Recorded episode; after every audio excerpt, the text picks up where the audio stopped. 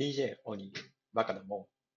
ん。この番組は、とあるメディア企業でデジタルマーケティングに携わっている私、DJ オニーが、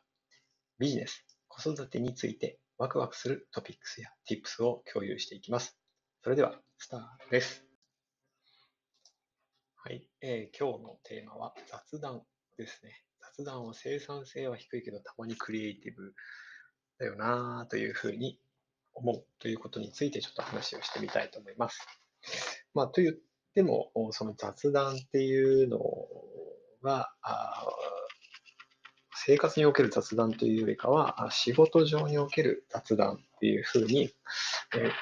ということで今回の話をしてみたいと思います。えー、皆さん雑談してますか？あのーまあ、雑談って、このコロナ禍でですね、テレワークとかになって、まあ、極端に減ったよなという気がします。雑談を自分がすることもそうだし、まあ、例えばその聞こえてくる雑談みたいなものもないですよね。テレワークで仕事の雑談が聞こえてきたらちょっと怖いですよね。うん。で、まあ、テレワークの中でも、会議は、まあ、よくあると思います。一日に、えー、何個も入っていたりとか、本当にそれが立て続けに入っていたりとか、えー、するケースも多いと思うんですけれども、オンライン会議って雑談できないですよね。例えばリアルだと、まあ、会議の、えー、始まる、まあ、前だったり、後だったり、えー、に、まあ、多くの人とするのか、まあ、たまたま隣に座った人とするのか、えー、っていうケースで、まあ、少なからず、することが多いかなという気がします。まあ、最初から最後まで黙ってこう会議に参加して最後まで、えー、一言も喋らないみたいなことってあまり、私の場合はないので、まあ、大体概その雑談を少し挟んだりするんですけど、オンライン会議とかってしづらいかなと。あの、雑談しようと思うと、結局、1対1ではできないですからね。どうしても、えー、1対 N というか、皆さんに向かって発言するっていうふうな、どうしても形になっちゃうので、なかなかそういう点でも雑談ってしにくいですよね。で、まあ、会議ってそういう意味では、あの、いろいろ物事を決めたりとか、情報を共有したりという点で、えー、生産性をね、高めるだったり、物事を先に進めていくという点で、えー、まあ、オンラインでもリアルでも会議というものは、あ重要だし大切だというふうには思います。でそれで、えーまあ、次のステップに物事を進めるだったりとかっていうのはあるので、まあ、そういう点では生産性はまあ、あるケースがありますね。まあ、あの、ない会議みたいなのも、特にこのコロナ禍以前は非常にたくさんあった気はしますけども、えー、まあ、よくわからない、その、うんまあ、関係者を集めて、えー、なんとなく情報を共有するためだけの会議みたいなものって、えーそこには生産性とかって何もないななんて思って、あまりそもそもそういう会議が好きではなかったっていうのはあるんですけども、えー、ただまあ、リアルの会議ってそういう会議が多かったよなという気がします。でそういう場においては、その、ただでさえ生産性もあるんだかないんだかもわからないような会議、そこからさらにその、えー、要は想像性があってクリエイティブな打ち合わせになることっていうのはまずなくて、その特に会議の中ではですね、本当になんかこう、うん、まあ、それだったら、あメールとかあ文章共有してもらえるだけでいいんじゃないかなというふうに思っていたんですけども、まあ、そういう会議も、あの、このテレワークになってオンライン会議というふうになったタイミングで随分減りまし、減ったかなというふうに思います。で、まあそうなんですけど、それと同時に、その、まあ、ちょっとした雑談、まあ、その会議におけるとかっていう点だけじゃなくてですね、えー、例えば本当にリアルであれば、あそういえばちょっとあの人いるかな、このフロアにみたいな。いたらちょっと話しようかな、みたいなこともしづらくなっていて、え、で、そういう時って、うん、なんだろうな、何か、え、本当に必要か必要じゃないかと言われると、必ずしもどうしても必要なわけではないんだけれども、その誰かと話をすることで、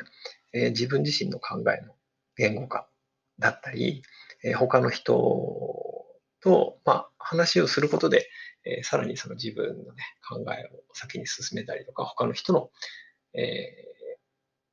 ー、情報を受け取って何かをフィードバックしたりみたいなあことって比較的できてたんじゃないかなというふうに思うんですね。まあ、本当の、なんだろうな、えー、まあ、雑談みたいなものもね、まあ、じゃあ休みの日何してるとか、あ今度どこに行くみたいなものも、まあ、あるはあると思うんですけども、まあ、それだ、それでも、それ、そういう雑談も、どちらかというと、やっぱりその人となりとかですね、まあ、そこら辺を理解する上では、あまあ、特に知らない人だったりすると、えー、また違う側面とか、例えばまあ共通点とかっていうのが見つかることがあるかなというふうに思うんですね。まあ、という点で雑談って必ずしもその特に仕事上における生産性っていうものは高くはないけれども、そこから先のうん、なんだろうな、関係性を構築するだとか、新たな発見とか、えー、一歩その外に踏み出す思考みたいなものにつながるという点では、えー、まあクリエイティブな点があるんじゃないかなというふうに感じています。